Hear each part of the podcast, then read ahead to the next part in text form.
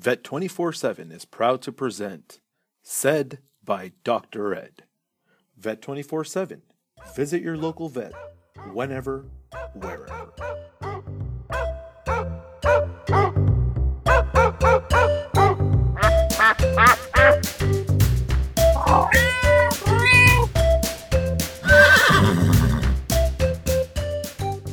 Hello, I'm Dr. Ed of Vet 24 7. I'm here to introduce you to some of America's greatest veterinarians. We'll ask these veterinarians to provide expertise on topics that matter to you and your pets. We'll explore helpful hints and amazing stories. We hope that you enjoy their insights and stories and that they help ensure that your pets stay healthy and happy. You feed your pet the right foods, exercise them regularly, and practice good preventative care. What do you need to do to ensure your pet has healthy teeth and gums? That's the topic of today's discussion with two distinguished veterinarians. First, Dr. Kipp Magnussen, Medical Director, Sylvan Veterinary Hospital and Veterinary Emergency Clinic of Modesto, California, and Dr. Daniel Cook, veterinarian of Arlington, Virginia. Welcome, doctors. Hi. Hi. Dr. Magnussen, please introduce yourself. Okay, my name is, uh, as you said, Dr. Kipp Magnussen. I'm a veterinarian in Modesto, California. Modesto is located in the Central Valley slash Farm Belt of California.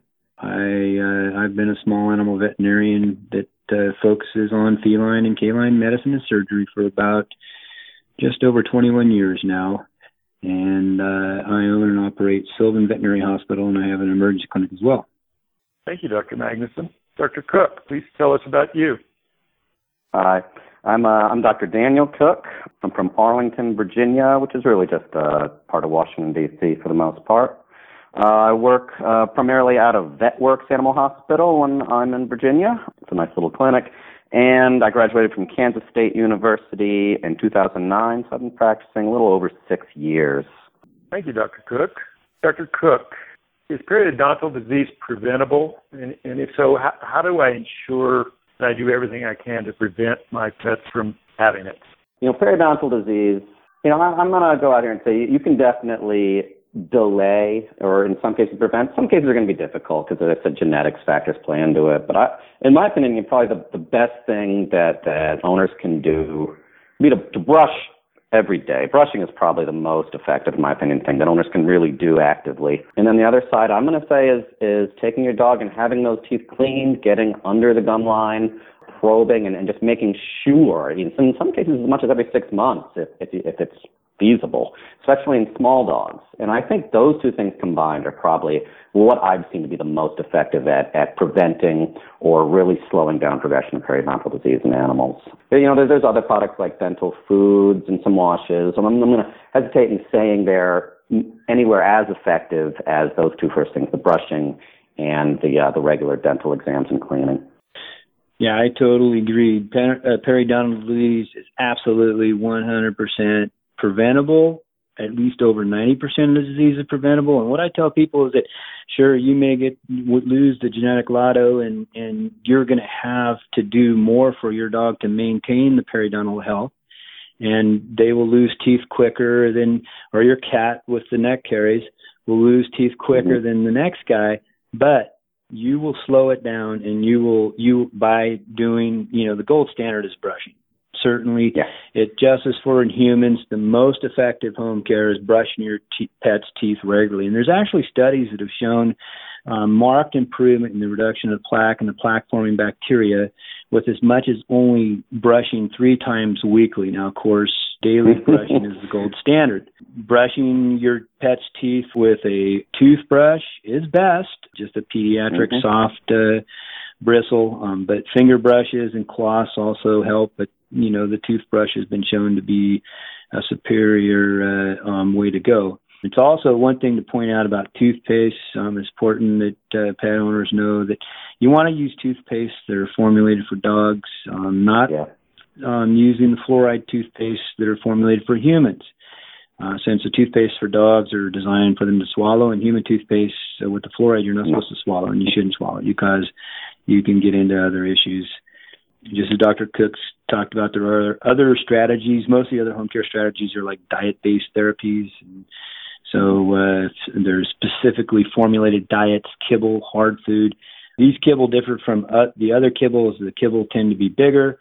They tend to hold together more. So when the tooth, it has to plunge all the way through the kibble to break it versus the, the regular kibble, your tooth could plunge through maybe only a third of your tooth can plunge through it before it splits apart. And actually, you can see large breed dogs that eat kibble. You can see where they have a tartar line that's about two thirds of the upper tooth, and the last third is white, is a pearly white.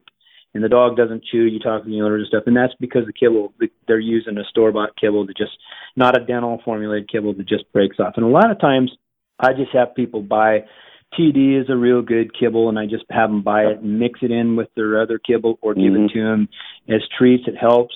Dental rawhides, yeah. I think, are uh, really, really good for chewing. There are some rawhides that are better better than others. They're not all created equal. Chew toys can also work well if they're not too hard. The one thing you got to watch out for is slab fractures, especially as the pets get older. Um, they're just like us, you know. They'll crack, start cracking teeth, and they crack those big premolars yep. or their, those carnassials back there, and that's the most expensive tooth to repair, to root canal or to uh, extract. Um, and so, you know, there's a lot of people that want to give bones. There's even no, authors no that will recommend raw bones. I don't personally have a problem with them. The, I say you stay away from the cooked bones, but I will warn you if you do uh, raw bones that the raw bones are softer, so cooked bones are brittle, and you're gonna you can get into other issues with those. But if you do do the raw bones, don't give them a bunch at once, or you will have a colon packed full of concrete because that bone will the the the large intestine is just pulls water out of the the stool to make it firm. So if you put a bunch of calcium back there and you pull the water out, it becomes hard. And sometimes we even have to anesthetize animals to to with uh, bone impactions back there just to break up that uh, concrete. But so you give them small amounts. Um, you just be forewarned. You may be dealing with uh, slab fractures. So in general, bones are you know I think the whole veterinary community in general kind of shies away from those. But if you're a naturalist, uh, you can uh, get away with it. There's water additives that you can add to waters. These work pretty well with cats. Um, I would only thing I would say about the water additives. There are some good, like Healthy Mouth, uh, good natural uh, products out there that you can do all natural. Um, there are some products that have chlorhexidine. Chlorhexidine is a a normal uh, or is a pretty common antibacterial astringent that we use to clean skin for surgery. Some people go ahead and put it on the wounds. But I think the thing you got to remember is it was designed for a floor cleaner, and it ha- does have um, has been shown in some studies to be in a carcinogenic uh, um, profile. So long term, I would probably steer clear of that product, and usually I tell people to stay clear of the chlorhexidine products for long term. Just because short term, I don't think you're at too much risk, but long term, I don't know. No one wants to win the lotto. no, I'll use the chlorhexidine wash sometimes after like a particularly nasty uh, dental, just to flush, flush out flush sockets for surgery. Yeah. Exactly. Yeah, I'll use it too. but you can get the, you'll see those chlorhexidine waters, you know, yeah. where, where they add mm-hmm. the water and you just put it in drinking water.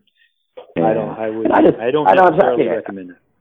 I just don't really think it would make a big improvement on it. I usually tell people don't, because I almost feel like people will do that and then brush less, and it's like you really need to just brush. So yeah. So. Well, you know, out of those home care strategies, brushing is obviously the best, but something is better than nothing, and that's what I tell it is people. True. You know, and uh, I, I, you know, to be honest, I have three kids and five dogs. I'm right next to a hoarder, and uh, I don't brush my dog's teeth, although I recommend it. That would make me a little bit of a hypocrite, but this is what I do. I, I, I have my dog to brush their. I, I do dentals on my dog every year, though. oh no, yeah, I clean their teeth regularly, and that's that's one thing you pointed on. But I uh, I taught three kids how to brush teeth. I don't have time to brush my dog's teeth at this point. I like to get they like to chew. I give them rawhide, so I guess I'm taking the easier way out, the more passive way out. My uh, mother has her dog, and she brushes her teeth regularly. And I tell her that's because she's retired and she has more time. So maybe when I retire, it'll be something I'll uh, take up. But at this point, being a busy professional, I, I will admit that I don't uh, brush brush my dog's teeth, but uh, the kids will sometimes do it. But uh, um, but as you said, regular professional cleans is very very key by your veterinarian. Mm-hmm. Doctors, thank you. We've had a great discussion about dental health for your pets.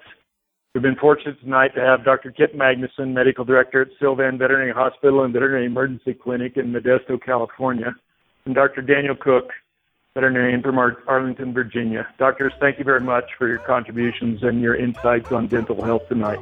Thank you. Thank you. Thank you for having us, no Problem. Dr. Ed. Yeah, thank you. It's been great. You're, you're welcome.